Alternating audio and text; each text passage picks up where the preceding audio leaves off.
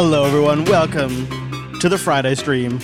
It's a crazy electronic version of the Friday stream. Hey, Cheesy. Hey, what's up? Oh, you know, sitting down here in my big old uh, bus down by the river. I like the name. Uh, I like the name River Chris. By the way, I, I, I- I get like a whole different picture of a Chris in my in my head with River Chris. I just need like a straw hat, you know? Yeah, yeah. Cut off blue jeans, like just flip flops, no shirt. Sounds like a good time. so, what's the inspiration for today's music? Yeah. So today we're listening to uh, the first first artist is Spectacular Sound Productions. Um, just a little. The, the premise for today might be family technical difficulties we've all had to solve from time to time. So to spice that up, I thought we'd throw some electronic music in there. So we got Spectacular Sound Productions for the first one. This is "F U Up Jump." Interesting sound. Uh, these guys uh, also do animations and uh, uh, movie trailers, game trailer music, and stuff like that. Super cool. And uh, Yeah. after that, you know, we got uh, Pirlo from Rome toward the end of the show. Yeah, that'll be coming up. Yeah, and so will our stories of family tech support. Elle's back. Hello, Elle. Hello, hello. Hello, and Alex is here too. Hey, Alex. Howdy. Hey, and everybody join together now and welcome to the show for the first time, Mr. Brandon Bruce, hey, aka The Bruce. Hello, sir. Hola, how's it going? Hola. You are uh, joining us on perhaps the perfect episode because Brandon's day job is helping out students and staff at Linux Academy with their IT issues. He runs the IT department at Linux Academy, and I bet you know a thing or two about tech support and family tech support. So thank you for being here. Yeah, thanks for having me.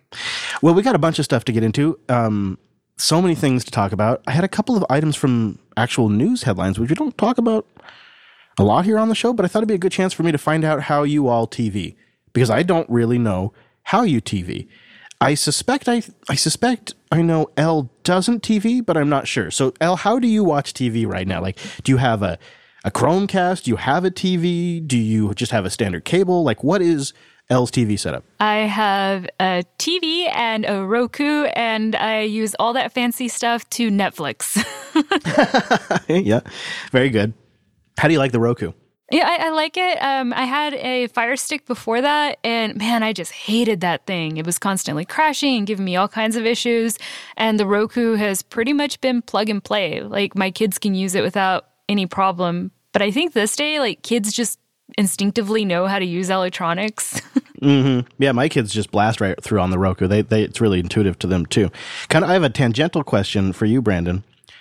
What is your hot take on the amount of streaming services that are coming out, and also s- sort of related to that, people watching a lot of streaming services at work, eating up bandwidth. There's all these other complicated issues around how people watch TV now. So I don't know, I I am an early adopter of Plex and then dropped off of Plex.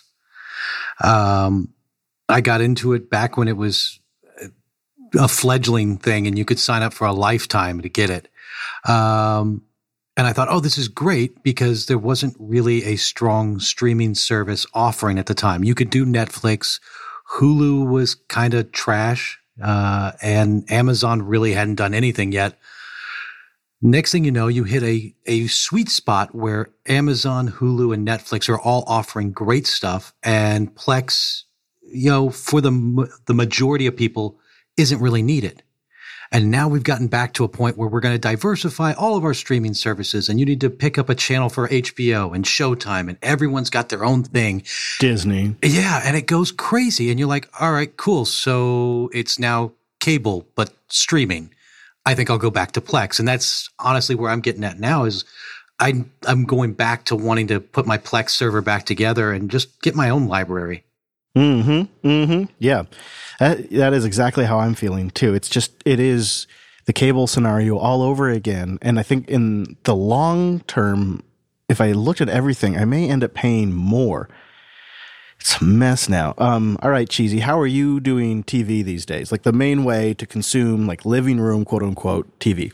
Uh, I am also in the Roku camp. Um, and the main reason is because it supports everything. So all of these platforms, just like Bruce said, you know, I, I call it the 599 tax because that's what they do is they 599 you to death if you want all of these various channels now, right? But I use the Roku because it's kind of agnostic. So I can have, you know, Hulu, Netflix, Amazon Prime, uh, I also subscribe to for ten dollars a month. I think it's Spectrum has their own digital cable service that has a Roku channel.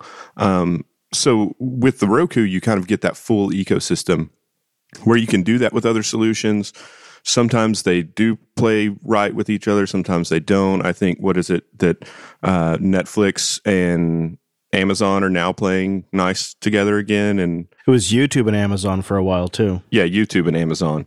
Uh, I think they're playing nice together now, and so it's just so convoluted. It seems like, and I just want just whatever, man. If it's thirty dollars a month for all of the channels, all of the things that I could watch, let me just do that, uh, and that's what I'm waiting for. For me, it's like I'll do it. I'll do all the different subscription services to a point. Right now, I am a long time Netflix subscriber since the since the days when they had a very small limited catalog that you could only ship over DVD. And I think the three DVD was like like their like one of their mid to to great plans. Um, CBS All Access because uh, I'm a Star Trek sucker and I'm trying to finance the creation and development of Star Trek.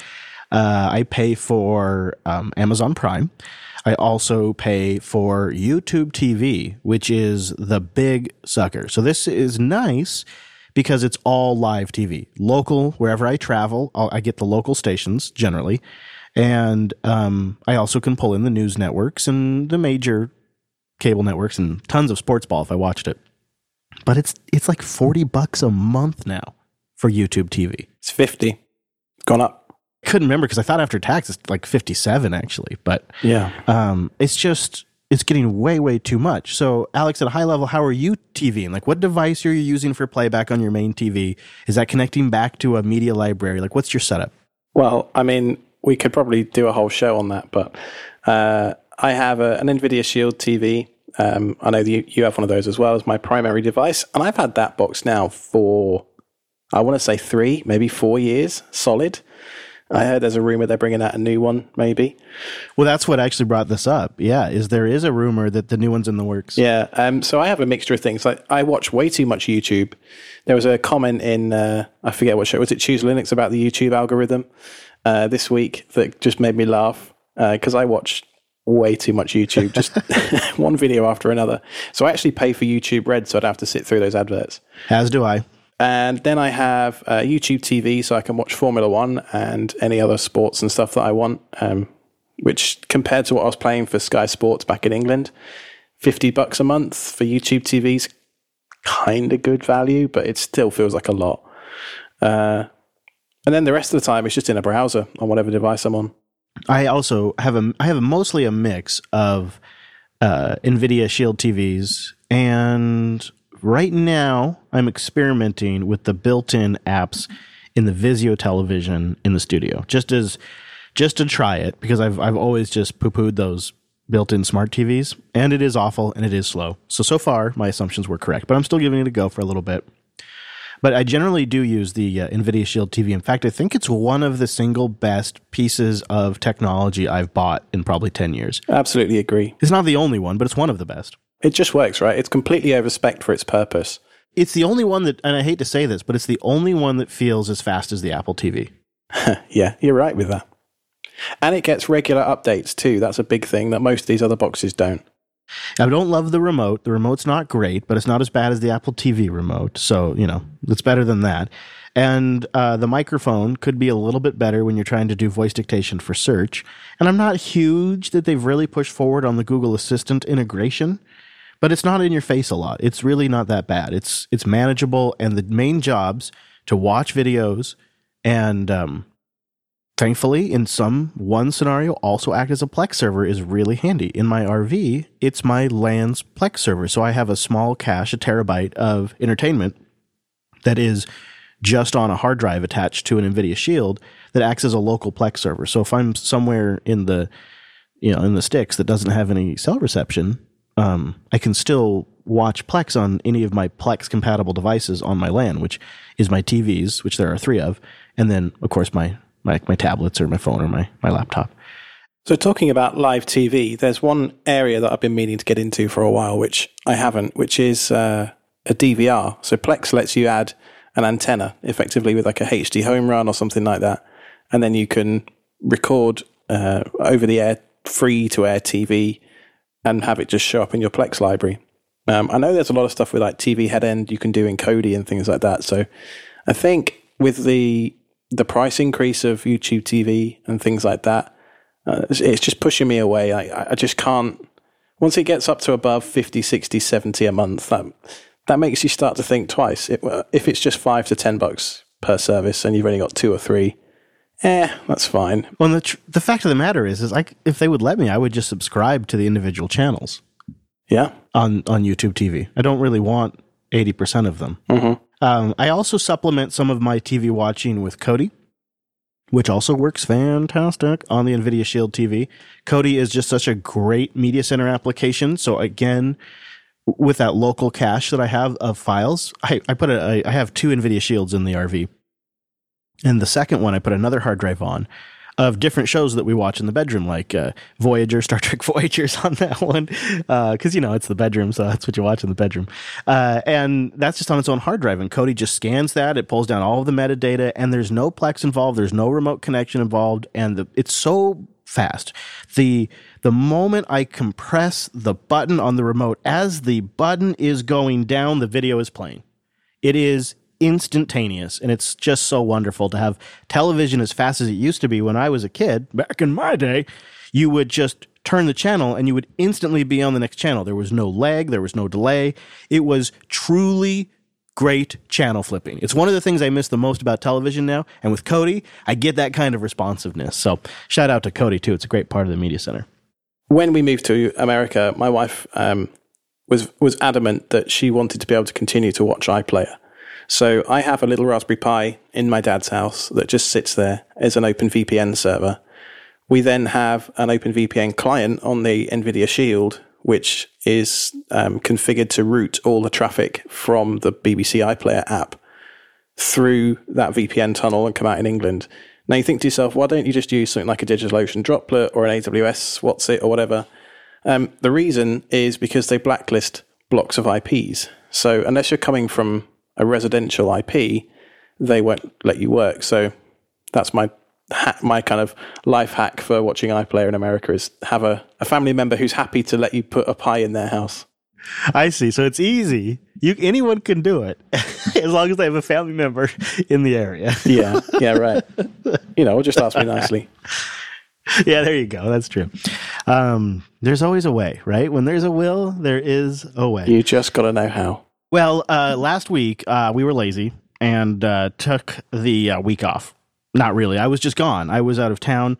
We loaded up the family, so it's five of us in uh, my RV, and we went to Bozeman, Montana, and it turned out really great. So thank you for letting me take that day off, audience. I appreciate you uh, letting us skip one because it was really, really great. Turned out to be just perfect of course, too, you know, as uh, as you guys know who listen, and those of you on the call who are parents, when you go, um, say, two days, when you drive for like two days to a place to go swimming, by the time the kids get there, they are so crazy hyped. They are so excited to be there. Especially ours are younger. Our oldest is ten, and our youngest just turned six. So they are they are raring to go when we arrived at Bozeman Hot Springs. We are at Bozeman Hot Springs, but we're not going swimming yet. Yet. And Well, I'm really excited. We gotta set up the campsite. I'm gonna check this place out because I don't recall this place from last year. And, you know, maybe have dinner. Okay. All kids out. We are do going outside. You can go play Levi in. Come on, Levi. Where's the tent? Levi. Blow your hair. I mean it, dude, because you know, because I actually want to go to the pool, but you're going to irritate me if you keep bugging me about it. Come on, Levi. and that's really it's that's what it's like when you go on a road trip. It's you get there and you're you're a little spent because it's driving a long ways, going through passes, lots of wind. And this trip we tried something new. Now, cheesy, this this segment's for you because I know you're getting an RV soon. Oh yeah. So I want to hook you up with some of the lingo. Okay. All right. All right. So this time we tried a chase on our way to Montana. And that's what people in the RV lifestyle, quote unquote, call it when you take two cars. you just take two cars. You take the RV and you follow in another car. You chase in another car. And uh, we brought two way radios so we could keep in sync with each other, uh, you know, for traffic conditions or switching lanes or needing to stop. And that actually worked out really well, but it meant that we were both kind of tired when we got to our end destination. We were a little worn out because we both had been driving that whole way. So it sort of has its plus and minuses, you know, versus like towing a car. But the nice thing is you don't have to, uh, you don't have to like have, you know, hook up a car and tow it. You can just, you just drive it. If you're not going too far, it works out pretty well. And the nice thing is if you get somewhere and you've got a vehicle, then you can sometimes do things that you never would have originally done if you were just in a big old bus, which is exactly what we did. You know, we figured why not take a quick family trip into West Yellowstone? We were kind of like semi debating it, then then the hype started. We started like looking it up on YouTube, started reading blog posts, trying to figure out if we could really make it happen. I don't know how successful we're going to be. And weather's been bad enough that we think it might not be as crowded because today's just a clear day in the middle of a week of rain. Yeah. Yeah, Levi's coming. Aren't you, Levi? Levi's leaving. Yeah, Levi is really our navigator for this whole endeavor. We'll see how this goes. Maybe this becomes a thing. Like maybe we go to Bozeman in the summer and we take a stab out into Yellowstone and explore a different area each year. Or maybe we never do it again. Well, it worked out really well. I don't. Um, if you get a chance, if you ever get a chance, I know this is such a cliche thing to say, but it's so worth going to the national parks. We went because my son Dylan, as part of like a fourth grade program, got free passes to the state parks for the summer. Oh, let's go, let's go, let's do it. So we jumped in the car and we went, and it was, it was awesome. That's really cool, Chris. What did you think of West Yellowstone? Oh yeah, you've been, Alex. You've been. I was there just last month. Yeah. Yeah, I I really it's my second time going and it, it felt new. It felt it still felt all new. Seeing everything, the the the sights, and something you in fact touched on, Alex, is you're disconnected the entire time too, which is kind of nice in a way. It's really great. You didn't get charged by any wildlife whilst you were there, did you? Did you see that news article this week? Yeah, I did. No, we did not. But something they give the kids, which was great because it kept them occupied. little pro tip here for families is they have a game called, you know, Spot the Wildlife, and they give the kids a worksheet to fill out and count the different wildlifes and types that they've spotted and all the kinds that live in the park, and it gives them information about it. Well, guess what they did the entire time we were in the car? They were glued to the window trying to fill out their sheet, trying to see all the different animals that they could catch. It made it fun for all of us. Another great game is the license plate game. On the way to the place, you have to list all 50 states. And then once you've figured out you've forgotten Nebraska or Rhode Island or whatever it is, then you have to you have to look out the window the whole time and collect all the states. That passes the time really well, I tell you what. It was really busy. The last time I'd gone to Yellowstone, it was um, in September, just before it shut down. Like the week it was shutting down, some of the campsites were shutting down for the end of the season, and kids were back in school. Man, that was a great time to go. That was a killer, killer time to go because it was practically empty compared to what it was like when we went, you know, smack dab mid of summer. Um, really worth it. We went and saw Old Faithful. Did that. Did the basically the geyser tour this time because we were halfway into it, and I'm like already deciding. This is a thing we're doing every year. Like we're gonna go to the Bozeman Hot Springs, then we'll take a ride into Yellowstone, and we'll just take stabs into different parts of Yellowstone each year and see different areas, and not bother with staying in Yellowstone necessarily. So, what was your overall impression of the parking situations and traffic and all that kind of stuff? It was pretty miserable, especially as you got closer to Old Faithful because everybody's there to see a geyser. Um, I think it gets better if you go away from the geysers. But uh, pro tip if you're coming from the west, there is a set of geysers, and there's one more pull off right before Old Faithful. And it's way less packed than Old Faithful. And you get to actually walk around the geysers. You get much closer. There's, they're going off constantly. And, and unlike the kids, just it felt they had to wait forever for Old Faithful. It felt like. Is that the one called Biscuit Basin? I think it's between Biscuit Basin and Old Faithful. Oh yeah, I know the one you mean. My wife and I took to calling it Buttery Biscuit Basin whilst we were there. it was pretty good though. I, I, would definitely recommend and will definitely do it again. Probably go every year. Yeah, we, we took like a 10 day trip last month, my wife and I. And um, at blog.ktz.me, and there's a bunch of my photographs and stuff on there. And we saw wolves and otters and beavers and all sorts of cool stuff. It was a pretty amazing trip. And moose. Yeah, we used to actually use all the state parks as an easy way when we were traveling cross country growing up because we just take a tent and instead of paying for hotels and whatnot, you know, you pay 13 bucks, maybe tops and stay in a state park and you get to see all kinds of interesting stuff when you wake up in the morning. Yeah. Absolutely. And looking back at that, that was a positive experience. Oh yeah, absolutely. Especially when you make like the trip from Texas all the way to uh, Washington D.C. is the one I remember the most. And we would go along I-10 all the way, what was it, into Florida, I think, and then go north. My father was big on hitting all the state parks as much as he could. They're so beautiful. And the thing about state parks too is they're really quiet compared to the national parks. Most people don't bother with them, so you you can get some really cool stuff. There's there's one in particular that stood out for me, um, Dead Horse State Park, just outside of Moab. Most people are going straight on past the Canyonlands, which is just down the road, which is where like Mesa Arch and all that stuff is. Um, but Dead Horse is where they filmed Westworld, and it's just as beautiful and just as amazing, and it's completely d- deserted in comparison. Yeah, you're right. Yeah, that is very true. Everybody focuses because everybody knows about the national parks. Um, and the state parks are incredible. I'm in an area right now that um, has this. I, the way I describe it is it's something they would not build today. No doubt in my mind they wouldn't build it today, but they built it when they were building the interstate system. And it is this amazing lookout. It's a state park and it has this great trail. And at the end of the trail, the payoff is you go out onto a rock bluff, which is 5,000 feet up in the air. I mean, it's way up there. It's, I don't know, it's way up there. It's, yeah, it's probably about, it's probably about 4,000 feet. Um, and so you go out on the edge of this rock and you have this view of a valley and Interstate uh, 20, Highway 20, and just this whole thing. And if you make one wrong step, you're dead.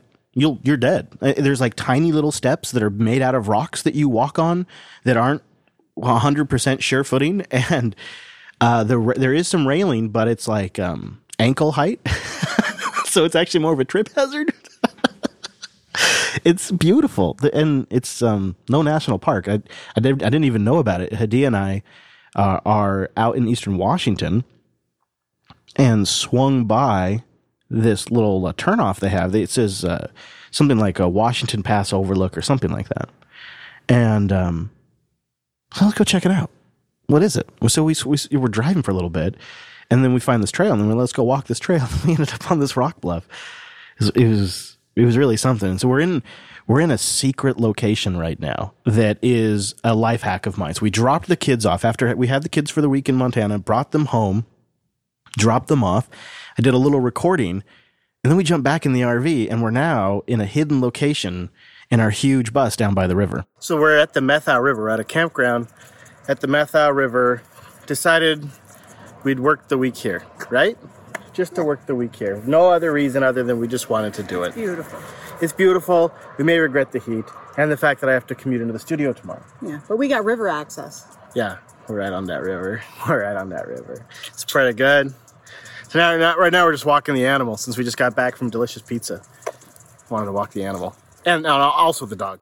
I'm not this guy usually, but I don't know if I'm going to even tell anybody where this spot is. It's so perfect. It's got decent cell signal.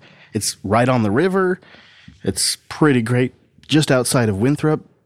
So it's between the town of Twisp and Winthrop here in Washington. And it's pretty, pretty nice. I think one of the best life choices I've made in a while. Just come here and work and, and hike and enjoy the river. I don't know, man. I think I figured it out this time. There really is something to just being outside, eh? Yeah, and near the water too. So very, very, very big thank you for letting us take the week off. We do have some really cool stuff planned for the next couple of Friday streams, and then we also have some stuff in the works that we'll be talking about soon. But something we haven't really mentioned much on air, but it's happening very soon, is a team sprint. We're all getting together for a week in August to work on secret projects and record a special episode of the Friday stream. So if you're not subscribed yet, now is a good time to get subscribed. FridayStream.com. We have links over there because we have a very special all of us in studio episode. I don't know if that means all of us will actually be in the episode, but those of us that will be in the episode will be in studio. And uh, Alex will be joining us there too. So uh, even even Alex will be in studio, and there's a possibility Brent may make it during the recording day as well. So it could be a it could be a full cast of characters on the Friday stream. Will you um will you guys allow me another another item from the news? We don't again we don't do this here in the show, but this one uh, also kind of related to myself. So let's just be selfish for a moment. I really screwed up. Uh, I sent all of your photos in the FaceApp, um, uh, and uh, actually I didn't do I didn't do Elle and, and Bruce, but uh, everyone else on the call uh, put your faces into the FaceApp program, and then everybody started freaking out, which is really a shame because I have to say the results for cheese were so choice that Hadia and I were laughing for an entire evening every time we looked at the picture. But while I was on vacation, the entire world freaked out about FaceApp. It's an internet challenge promising a glimpse of your future. Wrinkles, saggy skin, gray hair, and all. There's just wrinkles everywhere. First shared by people who stumbled upon something called FaceApp. I just feel like it's not what I'm going to look like when I'm older. Then quickly spreading through social media, transforming the likes of Justin Bieber, Kim Kardashian, not even The Rock immune to virtual old age. Today, it's the number one app on iPhones and Androids, more than 100 million downloads. You basically take a picture, then click here, and whoo, yikes. But where exactly are these pictures going, and how are they being stored? Turns out the developer's based in Russia. In a statement, the company says user data is not transferred to Russia, but in their terms of service, you agree to the transfer and storage of your information in and to the U.S. and other countries. This is essentially creating a surveillance technology industry that's going to be worth billions of dollars and will always know what you look like. And don't forget, it involves the Russians, the Russians. So everybody freaked out. Everybody panicked. So please tell me how this is different to Facebook or Google or. See, this is the assumption we make. Oh, yeah, okay, well, Facebook and Twitter or Google are using them. No. When it's public, it's legally okay for anyone to use those images. Any private AI company, any Russian hacker database, anybody is allowed to suck those images off Instagram and Twitter and Facebook and use them for image recognition and training. It's happening. The NSA does it. It's a thing that already happens. But in a way, it's kind of good that people are freaking out and worrying about this, but it's a little misdirected. And it kind of smells too of uh, nationalism. Like, oh, it's Russia, so it's it's immediately bad. Just like if it was from China, it'd be awful. But if the developers were based in Australia, that's okay. If they're in Canada, that's fine. Yeah, it starts to feel like we're repeating history a little bit because it's kind of like McCarthyism and Cold War stuff. Like now, anything that says Russian must be bad. Anything .ru we must avoid, and we're not really being critical thinkers about it. We're just reacting with like, I don't know, uh, nationalism is probably a good way to put it. Some type of xenophobia. And don't forget that AMD is owned by China. I think too the other thing that really got people worked up was the terms of service say that they can use your image in perpetuity in any way they want uh, with uh, uh, access to affiliates and they can be stored in any country. Yeah, now that you should be worried about. That is what you should be talking about, not where it came from, but what they're doing. Yes. Oh, yes. But the thing is, that's the same terms of service that are for Google Photos or for Twitter. That's the same terms of service that just about any company that's going to store your media on behalf of you and then has to back it up and replicate it across data centers and, and wants to use it for analysis, that is the boilerplate EULA language that we all are agreeing to all the time that obviously is not cool. And we should be having a much bigger conversation about that. Right. Yeah. No, I 100% right behind you with it. So I guess I'm kind of glad that everybody freaked out at the same time. Um, I feel like it is really exposing a much larger conversation that a lot of companies are just skating out from having to have. Just right around the corner. Facebook's in the spotlight right now because of all of the Cambridge Analytica and all of the crap that Facebook is beginning in trouble for. But someday there will be a reckoning, I imagine, for the Googles out there that are doing this as a daily practice or government agencies that are sucking down photos off of social media and storing them for facial recognition for border crossing. It's happening. There may one day be an outrage around that. I don't know. But it seems when properly focused and attention is properly brought to an, an issue, people react. Like I saw all kinds of stuff. And now I was originally going to do this segment. What's funny is this story when I was on vacation didn't happen. And the idea was when I got back, I was going to tell you how people reacted to me aging myself on social media and in Slack. And I was going to see how people responded, like when I reach out for comment on a story. I was going to see if I noticed a difference being, you know, in, but looking like maybe I was in my late 60s. I still have the image up on my Twitter. that one is just fun. Um, but I switched it in my other like professional locations uh, because the story. But I was originally going to do a piece on how I got treated differently and just thought that'd be an interesting observation. You aged very well. There was that one of you laughing, looking sideways. Yeah, I do like that one. Yeah, you aged very well, gracefully, you might say. Let's hope that's what happens. Let's hope. I can only be so lucky. But is it, you know, let's let's take the privacy thing aside for a second. The tech is amazing. It can it takes only a couple of seconds to analyze your face and it didn't like put glasses in the wrong place once for me or a beard or anything like that in the wrong place. Like it, it's genuinely impressive. Before this app came out, there was a Facebook, Twitter challenge to post photos of yourself when you were like in junior high school and a photo now. And I'm wondering if a lot of that data was garnered and gathered to be able to produce the technology that we're using now. Somebody was taking that data going, oh, very useful. Thank you. Oh, this will help the models. Thank you very much. Somebody was for sure. Yeah. Hot dog, not a hot dog. when I uploaded the, or actually, I should back up. When I opened the app and I tapped a photo to work on it, you know, just being familiar with how devices perform, and probably everybody listening would have the same intuition. I could tell it was uploading the photo. Like that didn't cross. That didn't even for a moment. I wasn't deceived by that. There was no progress indicator really. There was a loading thing, but you could just tell because I had limited connectivity that it was uploading a photo to a server, and the server was doing the processing. Um, and it only uploaded it once. So if you went back to that photo later, it was already on the server. They claim they delete them after 48 hours. Um, and to me, that was that was self evident just in the performance of the app. But one of the things the story revealed to me is the majority of the users had no idea it was uploading the photo. They thought it was all happening on device. And that was part of what I think accelerated the outrage. It was it was a discovery at the same time that your personal photos were being sent up to a system somewhere. And people did not appreciate that that was happening because the app wasn't implicitly clear about that. And that's something I think developers should be better about about respecting what is user data and communicating to them when you're taking it and all of a sudden the conditions around that data are changing. Developers could easily communicate that with a one single prompt or even just a screen that came up on first upload that says we're sending this off to our servers where it will be stored for 48 hours for processing. Simple clear easy and i think it would have made it would have set everyone's expectations. People didn't realize it was being uploaded. And then all of a sudden to discover that the company's based out of Russia, totally ignoring the fact that they were being uploaded to S3, um, I think just added to the outrage. All right, last item. Cheesy found this.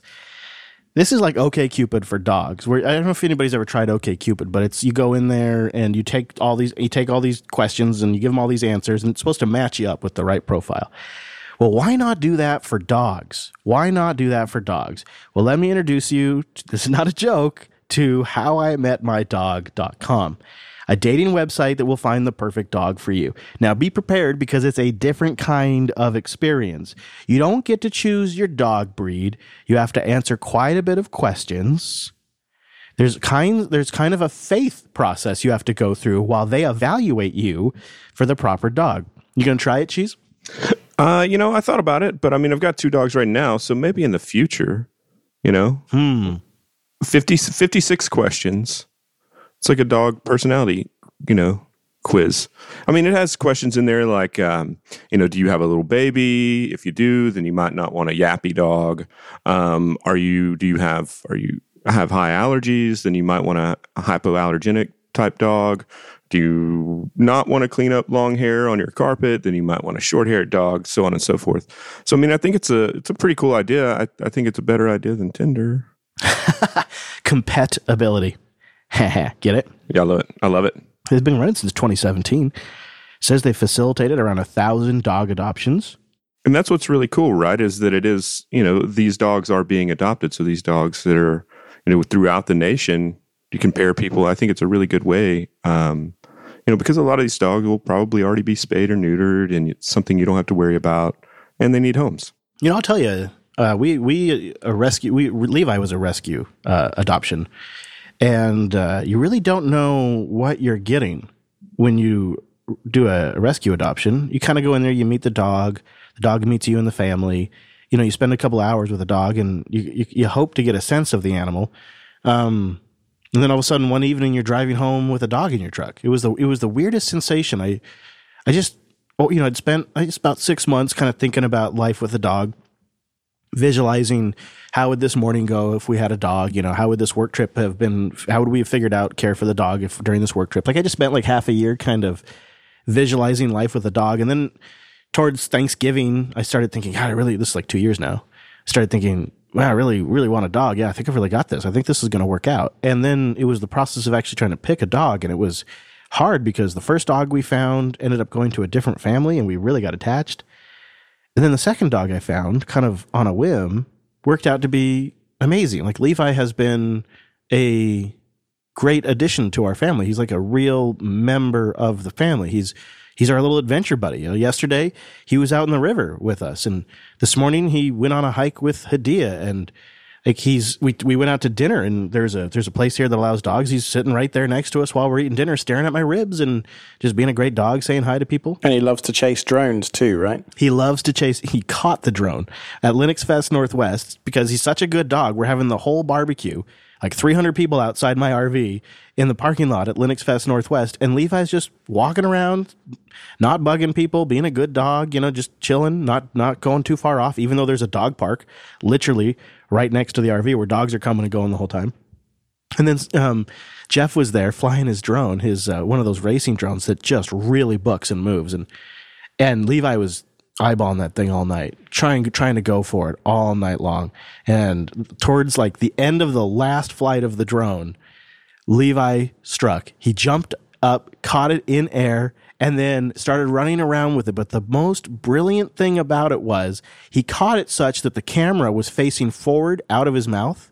So those of us who had the monitor then got to see the world of Levi as he ran around in a victory lap around the parking lot, around the barbecue.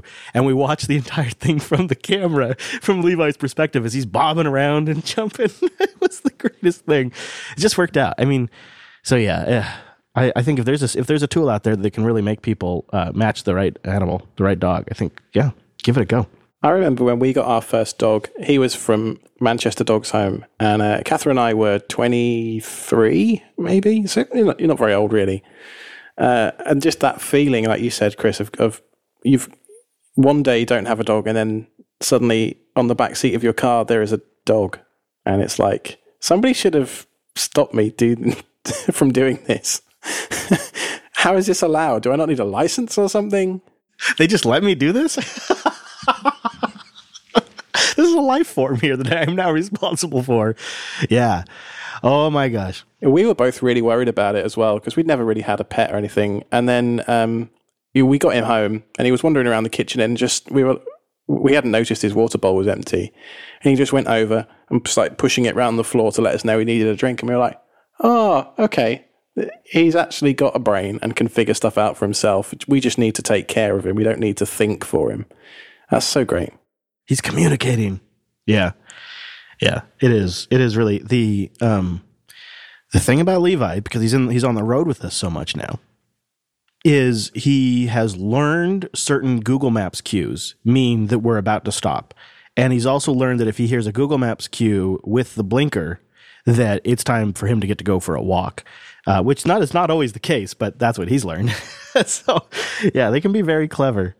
Uh, Cheesy, you got two dogs. You, I mean, um, and Elle, I know you recently had a dog pass too, so you all both have like long, long connections with dogs. So I, uh, I think you guys know what I'm talking about here. I love y'all's stories about going and finding your dogs because I, I really haven't had that happen. It's always been the dog that found me, or, you know, the kids are walking down the street and they're like, Mom, look what I found. And I'm like, okay. Oh my gosh. This is all right. This is number three. We'll be fine. I mean, what's another dog? Is it like kids where a third is like way more than just 50% work? Is it like. You know, what's funny is so the dog that, you know, I, I think most people see on my Twitter because I take lots of photos is a 150 pound Great Pyrenees. And this is the most laid back, chill dog on the planet. Yet we have a little, I don't know, five pound Lhasa that is the biggest pain in yeah, you know where I'm going there with that. And it's just how this actually equates out that five pounds can drive you insane, but 150 will just chill and be a rug. I have yet to figure out. I do have two, and they're awesome. And we, we did have a, another stray that we had picked up at one point. Oh, really? Um, by feeding her a ham sandwich out of the back of a truck. Um, she's since passed away. Jelly, super awesome dog. She was probably the most grateful dog ever because we rescued her from the side of the highway. Um, but the, the the way it broke down originally for me is a friend of mine. His dog had some puppies.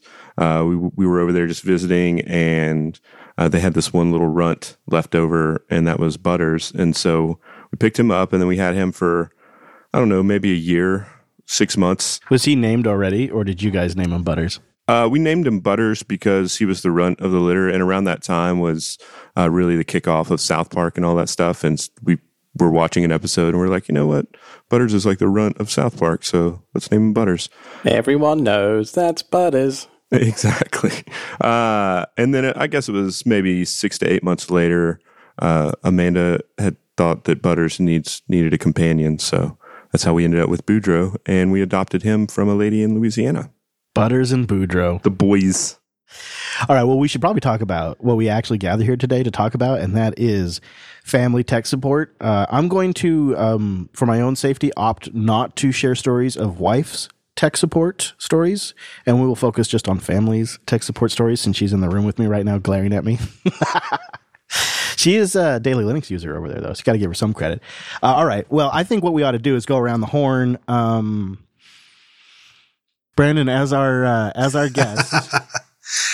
so instead of taking family, instead of taking you know the defense of family, I'm going to have to not talk about the people I work with and the tech support I have to do for them, since what three of y'all work for me work with me, not work for me. Man, I'd hate Yeah. to have y'all work for me. hey, hey, we're great. Hey. Most of the time. No, uh, family. Oh. So, to be fair, up until about six years ago, I was no more tech savvy than the standard gamer. Uh, I knew how to build my own rig, but I ran Windows uh, exclusively. Uh, my family is even further behind that in that I just found out my dad has not let go of a Windows 7 machine. It's working fine. yeah. And then bought another laptop because that Windows 7 machine slowed down and wasn't working fast enough. So instead of fixing it, he bought a new one. A new Windows 7 machine or just a new computer in general? Both. He bought a new laptop and then had it installed with Windows 7. Now, mind you, he bought the laptop oh, a year and a half ago. Would you would you describe him as a as a stubborn man? a stubborn pack rat man. He still collects. Uh, now, it's it's kind of come back in style, but he collects uh, albums like actual vinyls. Oh, sure. But to the point that he has oh, box upon box. Like there was a section of our garage growing up that was just nothing but albums, and realized growing up that was thirty years ago and it kept going until he found out he could burn music and he would literally go to garage sales buy albums and then burn them onto cd it's not quite that's not quite uh that's not quite a one-to-one there. So do you uh, end up um do you end up in conversations where he's trying to get things working on this windows 7 machine? And do you attempt to resolve those problems or do you just say get a chromebook well uh, so that is so i had to pay a visit up there. My father lives in nebraska uh, oh. And yeah so i spent a week up there. I think it was uh, two weeks ago. A week ago. It was actually just last week. It feels so much longer. Um, but i went over to his house and he lives with his now girlfriend and then they have a roommate. And all three of them are about at the same level. And i ended up with a collection of things to fix.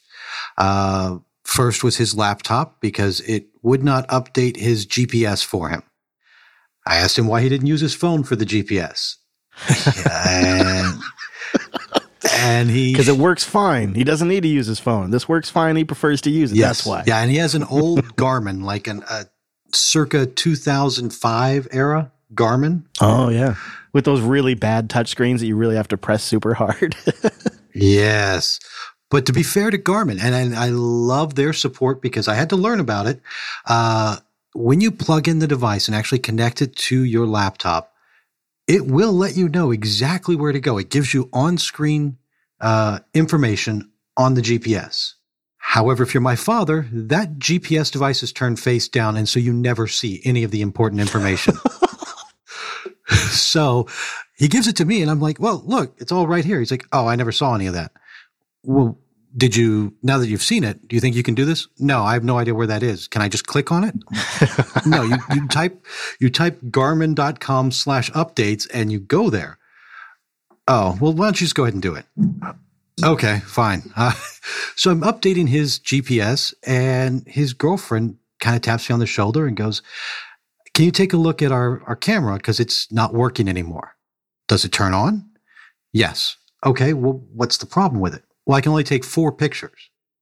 Okay, so I open it up and look at it, and, I, am looking, and it says that it can't find the SD card. And I look on the side, mm-hmm. and I'm like, just tapping, tap the SD card, and it clicks into place. All of a sudden, it tells me, "Hey, you can take you know nine thousand photos." I was like, "Here, it, it's fixed." the roommate now hears this and it's like, "Can you fix my email?" I was like, "Really? This is how this day is going to go, isn't it? It's just going to be one thing after another." You guys had a collection of things that you were waiting for, and uh, I was like, "All right, what's the problem with your email?" He's like, "I can't download it." So I start thinking like Exchange or something like he's using Outlook and wants like offline access to his email. I'm like, okay, well, let, us take a look. What are you using? Yahoo. Yahoo still has email? All right. Cool. All right. Uh, what do you mean by downloading? Do you have some app like attachment or something you wanted to download? He's like, I can't even get to it. Okay, go to mail.yahoo.com.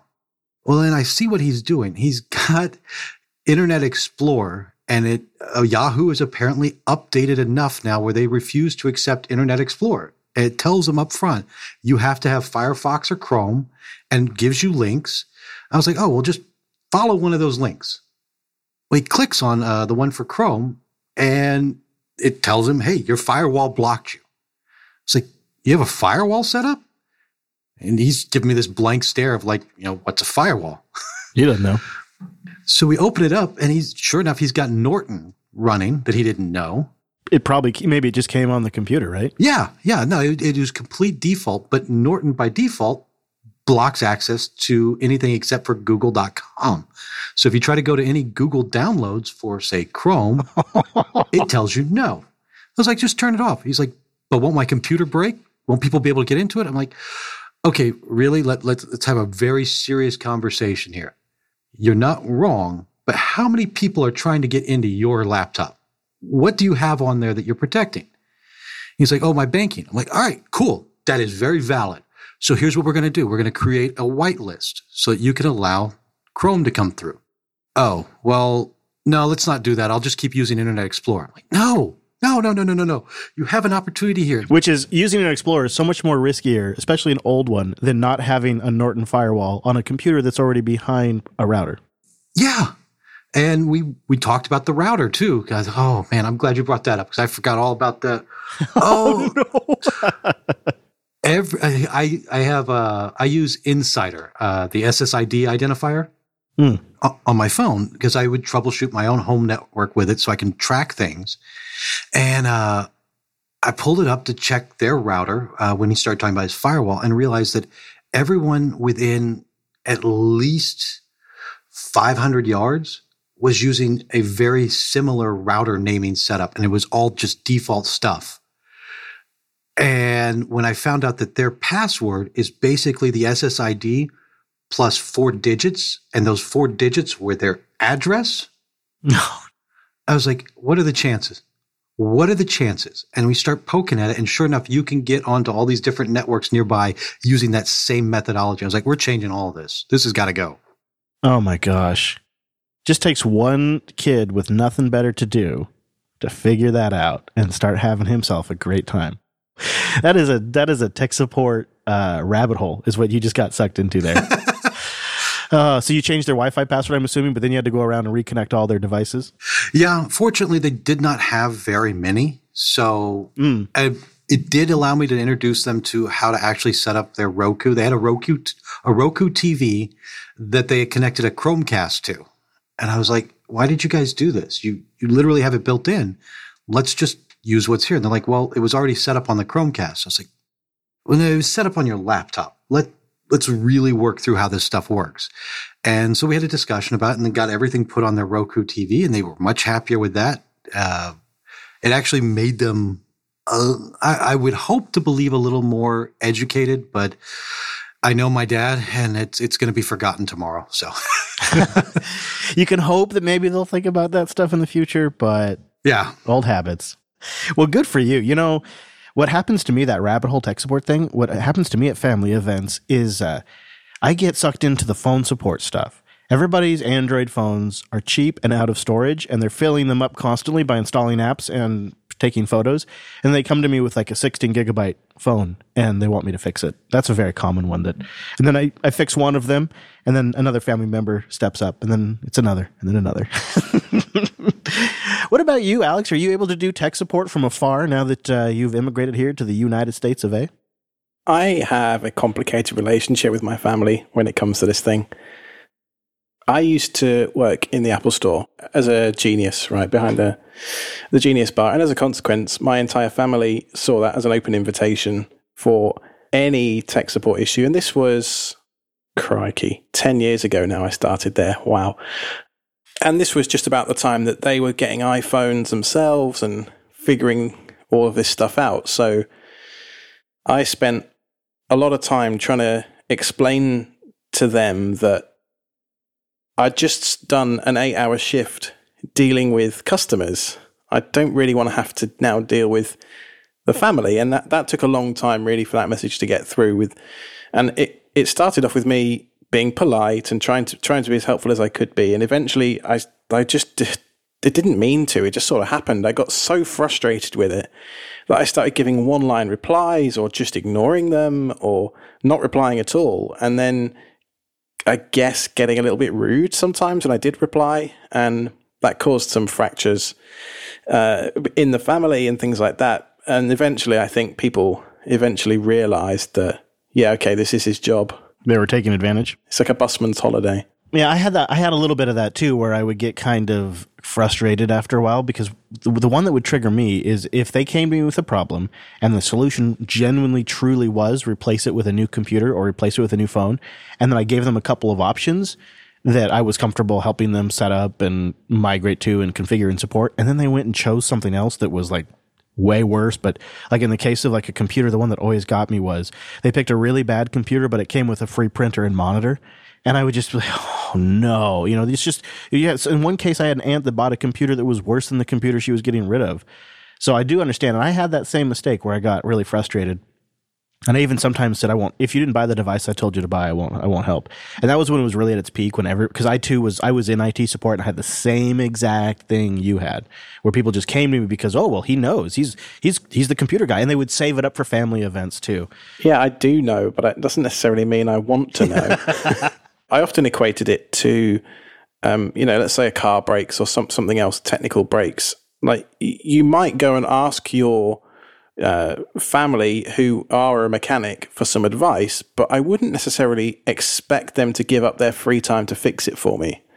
Um, and I, I, think it took a while for that that message to kind of sink in. Really, it, it has lately, and um, my over the years, I guess getting ruder and ruder, I guess, kind of worked um, because now they do only come to me if they've Googled it first, or and I think some of it is that you know it's ten years later and they've learned a lot themselves and have become a lot more accomplished. Right. I felt what played a role for my family too was that before I did it professionally, I did it as a hobby, and as a hobby. Uh, I would fix computers at school. I would, I mean, I did it a lot more as a hobby for friends and family just for the fun of it. And then when I started to work a full time job and uh, did it every single day, I pulled back. And they they didn't really understand that transition, and I didn't probably communicate it properly back then, like I would be able to now. And um, yeah, so I was in that position for quite a while. And you're right, it has way dialed back because other members of the family have gotten a little more familiar with technology. Everybody has the ability to search now. the the transition to smartphones was really like the general public's awakening to the tools of the internet, and they still don't fully take advantage of it, but it's nothing like it was ten years ago. So, Elle, you and I have off air shared stories about trying to do tech support for our kids, which is a whole other story. But I'm, I'm I imagine you have gotten questions here and there and pulled into situations that have left you shaking your head. Yeah, I think that I have been very blessed by the fact that I've never really been a Windows user. You could say that again. Right. A few times the, the extended family has asked me to, you know, get on their box and help them out. I'm completely clueless. It's to the point that anyone who has ever talked with my mom um, knows that she's constantly trying to find me a job because she know she just does not believe I'm technical. Like it's it's embarrassing and but she's just like, "What do you mean you don't know how to fix this? Like the whole world runs on Windows. How could I possibly not know?" Not anymore, mom. Not anymore. So I've yet to be able to convince my family that I actually work in tech. And after hearing y'all's stories, I'm not sure I want to. I, I, should have gone your route. I should have just always said I don't understand Windows because I don't mind fixing the Android, the Mac, and the Linux stuff and the iPhone, iOS when it rarely breaks. I don't mind fixing that, but it's the Windows stuff, especially the older Windows stuff on really cheap, bad hardware. Mm-hmm. Oh man, Elle, I think I think I should have I should have tried that. That would have been the way to go. I will tell you one of my happiest stories, though, and it's the best moment ever. And it's my daughter asking me to explain to her what a Linux kernel is. Like, what is a kernel? I know Linux. And I think I just stopped breathing and I was like, I'm not prepared for this. Hold on, I need to get notes. oh, yeah. I can't wait. I do love those moments. I do love those. Like, I got, I think I was able to properly explain virtualization to Dylan and PCI pass through, and he was impressed by it, which is why I think I, I think he, I think he got it. And that was sort of that same thing. Like I was so excited that he wanted to know what it was, and I think he listened too, which is also like really exciting. because it's both of those things. and I love it. When my my oldest asked me, you know, what is the cloud? I literally pulled over the car and was like, I've been preparing for this all my life. All right, here we go. Man, that would make a good sitcom line right there. Um, okay, you know, cheesy. I'm curious if you've gotten pulled into uh, tech support for family, friends. Uh, if you've been able to avoid it. If maybe like Alex and I, you hit a limit at certain times. Um, well, in the early days, uh, whenever I had a computer and you know friends knew I had a computer. I was roped into fixing all of their computers, so old Packard Bells and Windows 95 boxes and stuff. And like you said, it seems like a lot of that has migrated over to the mobile platform since it's just consumer friendly and everybody can kind of buy it. So you don't really have to help people much with computer problems anymore because everyone has a cell phone problem. Um, yeah. But my dad, he does have an old, I think it's a Windows Vista. Whoa. Laptop. It's, you know, a horrible HP 15 inch monster that sounds like a jet when it's, you know, running. Um, and I've, I've had to fix it a few times, you know, um, various viruses or the like get on the machine. So you have to go clean it up. So I've done that probably 15 times. Vista's such a dog. I think that plays into the, the, the overall problem of, of, you know, five, ten years ago as well is hardware was pretty terrible. And now, like, you know, we've got iPads that are faster than MacBooks and technology nowadays. Kids don't know they're born. Absolutely. around that time, around just around that same timeline, cheesy. My dad was so proud, and I kind of at first thought it was cool, but it, it clearly turned into a catastrophe. He was really proud of this HP laptop that he got that had a desktop Pentium 4 processor in it. So it was oh wow huge. It was a huge laptop, massive fans, and then it overheated and failed all the time. He had two years with that laptop and nothing but problems and horrible battery life, super loud, not portable at all. It's it was just it was a monster, and I'm pretty sure it was also Vista. Yeah, well, and you know, like back in the day when people would buy these machines from the big box store, that it was almost like an upsell for the salesman to pitch you. Um, Norton antivirus, for example, like Bruce said, and almost have a, a, level of scare tactics in the store like oh yeah you want norton because you want it installed and running all the time so that you'll never get a virus and this is what you should use and never you know taking that as the gospel whatever the salesperson was preaching them so you know, there was instances where I had to sit my dad down and walk him through why this is the way it needs to be and why we need to do this. Um, but I found that most often now he uses his tablet or his phone to get that sort of you know internet fix. So if he's scrolling through Facebook or or my dad is notorious about going to these um, like uh, trading site. It used to be like eBay all the time. He used to buy golf clubs off eBay all the time, and he'd ask me, "Well, why isn't it here yet?" Well, Dad, I don't know. You got the You got one of those dads. You got one of those dads who finds like these trading sites that have like the special deals and yes. I feel like my dad and Bruce's dad could be best friends. Absolutely, absolutely, because they could just go together and buy all of the things. You know. Does he hang out and drink Coors Light? Because uh, then they do great. He he doesn't anymore, but he probably would if he had a buddy. Uh, but yeah, I mean, so now it's moved on into this cell phone land, which my dad luckily has uh, an iPhone because I really encouraged him to get one, just because I felt it would be a lot easier for him to to to use.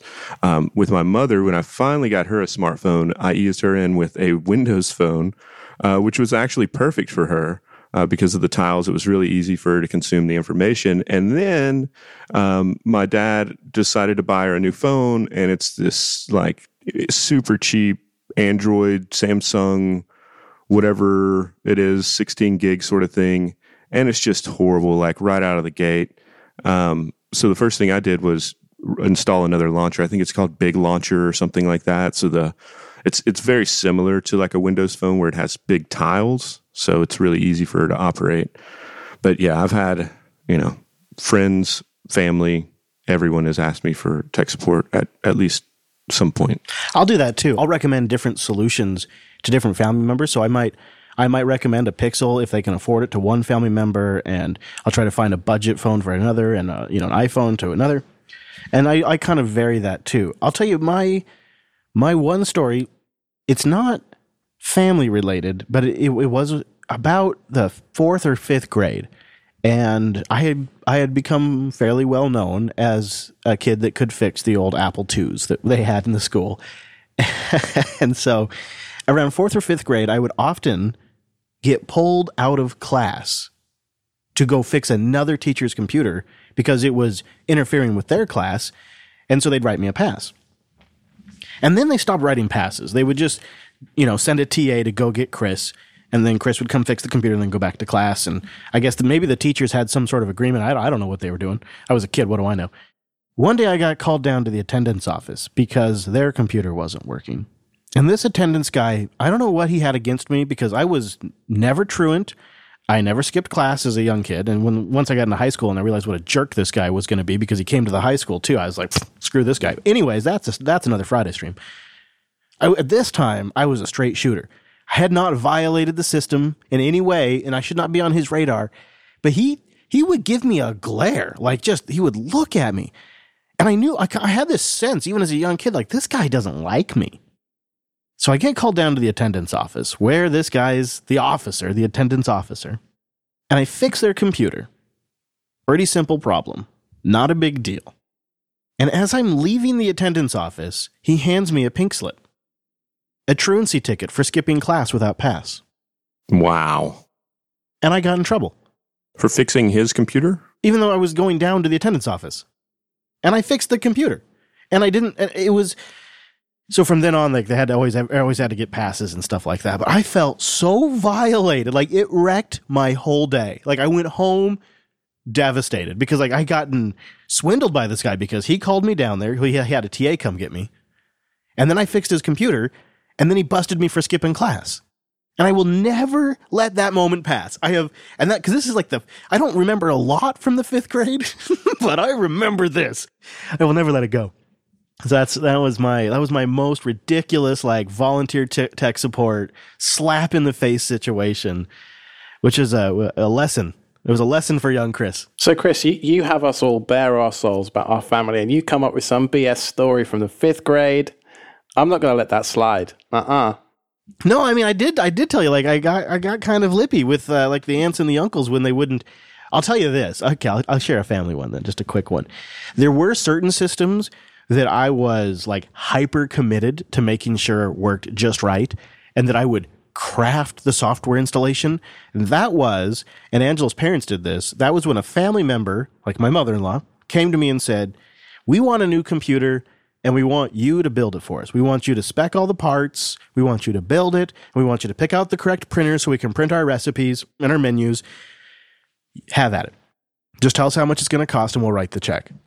Wow. As like, as like a, as a around a high school kid, what what a blast, right? What a blast. Nothing more fun than specking out the perfect build, getting a great case, getting all the parts, putting it together, loading the perfect software build on there, coming up with a backup solution, finding the monitor that they think is going to be perfect, getting the right printer, getting it all to work, and then writing a check with somebody else's checkbook. Like nothing was better than that as a kid.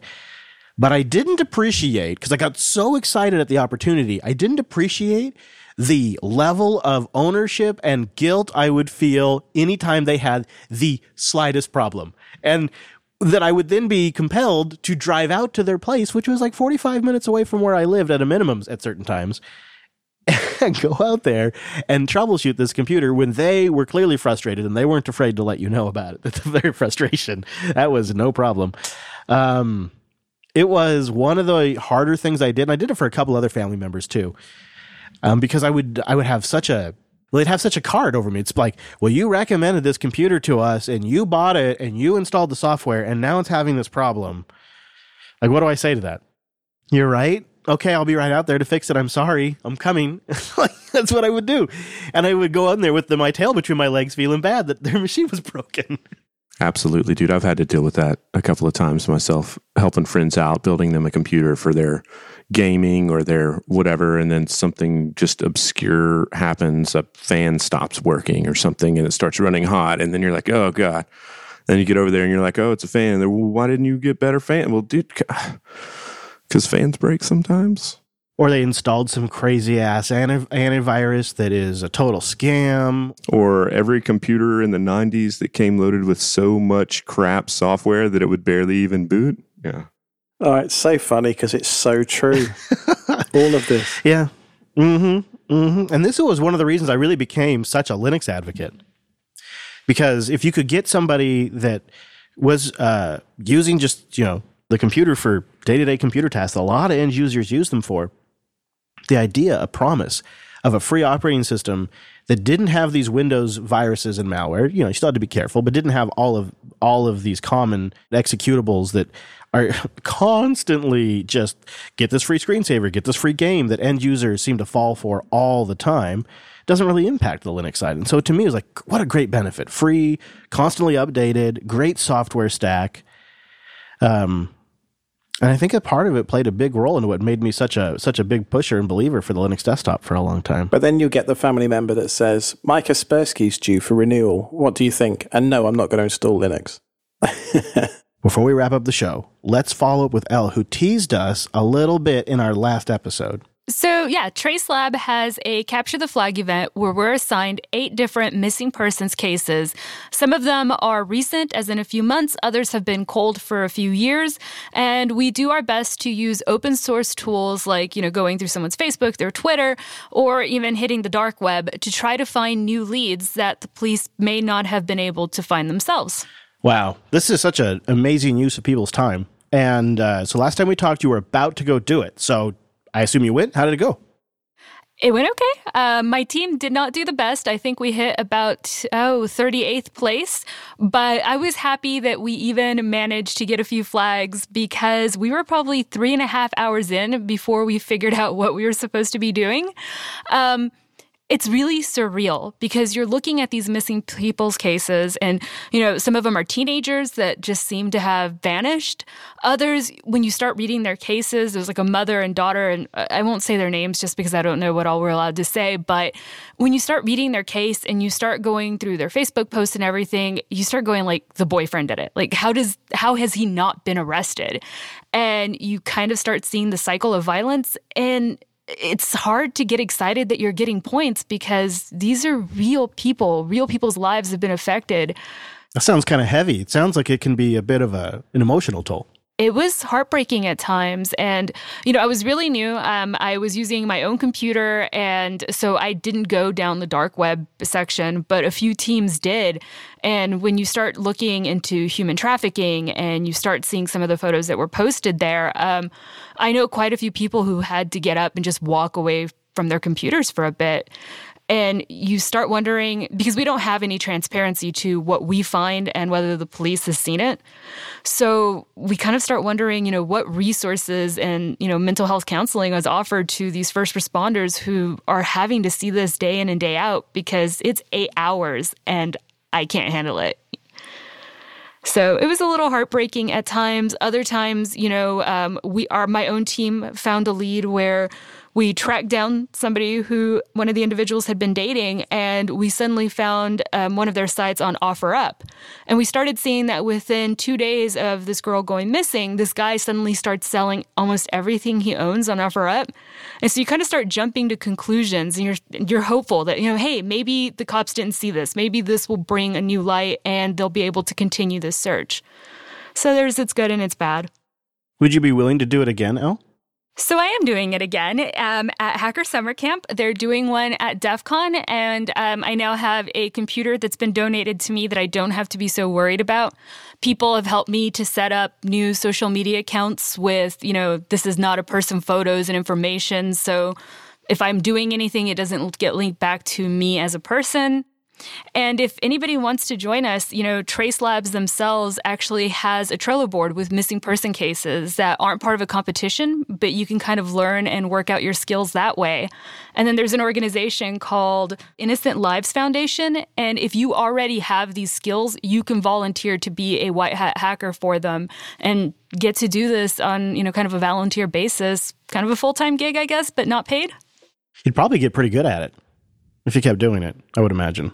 I hope so. You know, it's an interesting way to sharpen your tech skills. You know, you learn to use like VMs and certain Linux distros like Buscador.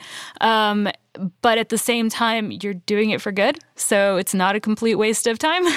well, and I have admiration for people that do that too, because I mean, you mentioned the mental health of the person that's actually doing these searches.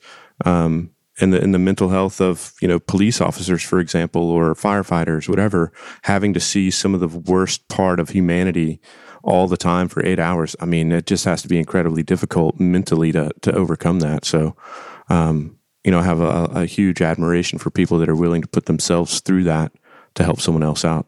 Yeah, yeah. All right, we got to say goodbye to uh, Mr. Brandon because he has to uh, jump off to go uh, do his job. So good luck, Brandon. Thank you for making it. Absolutely. Thank you for having me. Thanks, Brandon. Well, I think that's probably where we'll wrap it up this week. We're not doing the millionaire because we're revamping the game, and we also have some plans for uh, some live streams in the future that we'll be telling you about. All of that will be revealed soon, including our in person episode of the Friday stream coming up soon. So, FridayStream.com for that and links to everything else we talked about. Cheesy, it's time for a little barbarian, isn't it? It is. It's time for a little barbarian. I don't. I don't know. I don't know if that was was that Russian. I love this track so much. Cheese. Oh, you are all right. There you go. You got a fan. Yeah. Rome, Italy. All right. Thank you, everybody. Thank you, FridayStream.com.